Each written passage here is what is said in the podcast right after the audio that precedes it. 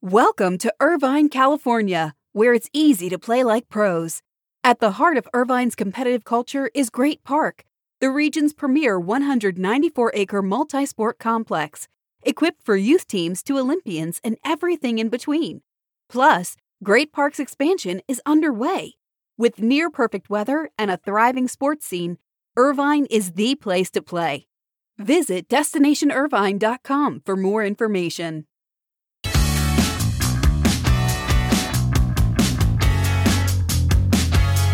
Are you ready for Bally Sports Great Lakes?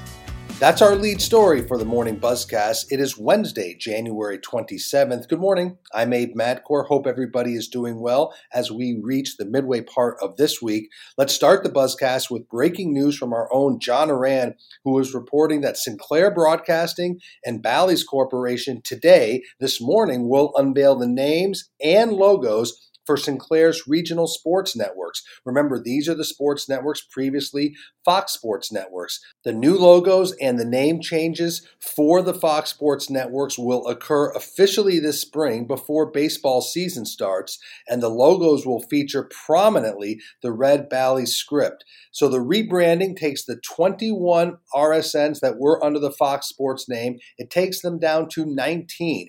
Two part time networks will be shut down, both Fox Sports Tennessee and Fox Sports Carolina. So the Nashville Predators games will now move to Bally Sports South, and the Carolina Hurricanes and Charlotte Hornets games will move to Bally Sports Southeast. Now, the names are pretty consistent. You'll see Bally Sports Southeast, Bally Sports Ohio, Bally Sports Detroit, but Sports Time Ohio will become Bally Sports Great Lakes, and the prime ticket in California will become Bally Sports SoCal. So, some new names and some new brands and some new logos for the regional sports networks. Remember, in November, Sinclair Broadcasting Group and casino operator Bally's Corp signed a deal for Sinclair to rename all of those sports networks. That's a 10 year deal, which went for a reported $85 million. So that gets introduced today. Let's move to some baseball news because for the first time in years, the Tampa Bay Rays are reportedly in serious talks about building a new ballpark. That's according to today's Tampa Bay Times. But reportedly, those discussions are already in jeopardy. The two sides, the city and the team, are not seeing eye to eye on a number of issues, such as the revenues around the ballpark. And the team is still insisting on a split season plan to play half of their games in Montreal. The St. Petersburg mayor, Rick Kriseman, who has been part of the negotiations, says he really wants the Rays to stay, but he insists that they're asking too much money. Staying with baseball because we reported on the Buzzcast yesterday about a request by the Cactus League to delay the start of spring training, while The Athletic is reporting today that that request came from a representative of Major League Baseball and that they encourage members of the Cactus League and local politicians to write a letter to baseball's Commissioner Rob Manfred to voice a desire to delay the start of spring training. That was apparently intended to put pressure on players because players were reportedly not open to delaying spring training. A Major League Baseball spokesperson denied the athletic report, calling it categorically untrue that MLB requested the letter from the Cactus League. So remember, it's been reported that players are eager to hold a full regular season 162 game schedule. Their season last year was truncated, and they don't want any delay to the season. The season's scheduled to start April 1st, but we're going to need to keep an eye on baseball's negotiations with the union about starting spring training on time. Let's touch on the Olympics because there's more and more talk that the games in Tokyo could be canceled, right? Well, the IOC and Tokyo organizers are set to go on the offensive next week. They're set to outline their plans about how the Olympics and the Paralympics will take place in Japan in just under six months, despite the rising cases of COVID 19 in that country. They'll roll out a plan at Olympic headquarters on February 4th. They'll also do an announcement of their plans in Tokyo on February 5th. That is according to a report out this morning.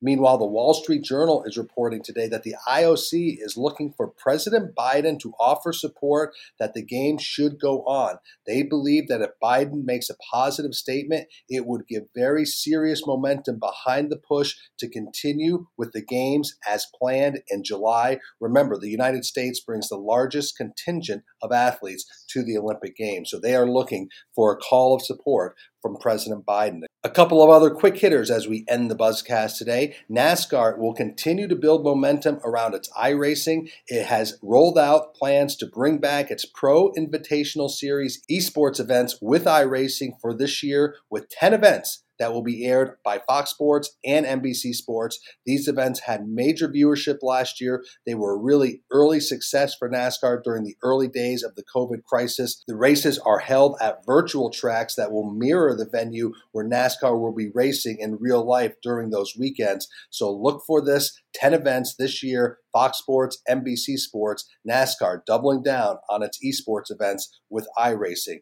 Anheuser-Busch InBev has signed Cowboys quarterback Dak Prescott to a long term marketing deal, even though his future with the team remains a little murky. Our SBJ's Terry Lefton had the full report in his SBJ marketing newsletter yesterday. It's an interesting deal for Anheuser-Busch because Miller Coors has had very long standing ties with the Cowboys, but Anheuser-Busch InBev goes in to sign Cowboys quarterback Dak Prescott to a long term marketing deal. Meanwhile, a new study by Deloitte shows that the world's 20 richest soccer clubs are on course to miss out on nearly $2.4 billion in revenue by the end of this season because of the coronavirus pandemic.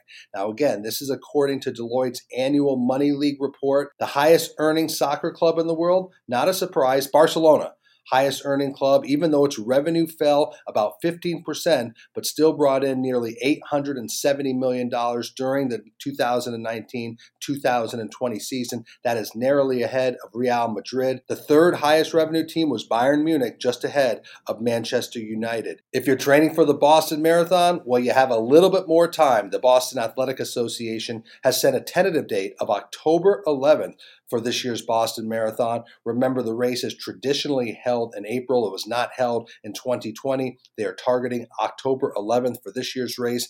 And a hat tip to Big East Commissioner Val Ackerman, truly one of the leaders in the sports business. She has signed a three year contract extension through June of 2024 to remain at the Big East. She was appointed the conference's fifth commissioner in 2013, now signs a three year contract extension. And as I said, Val Ackerman, one of the most respected leaders in all of sports business. So, congratulations to her. So that is your morning buzzcast for a very busy Wednesday, January 27th. I'm Abe Madkour. Hope everybody has a great day. Stay healthy, and I'll talk to you tomorrow.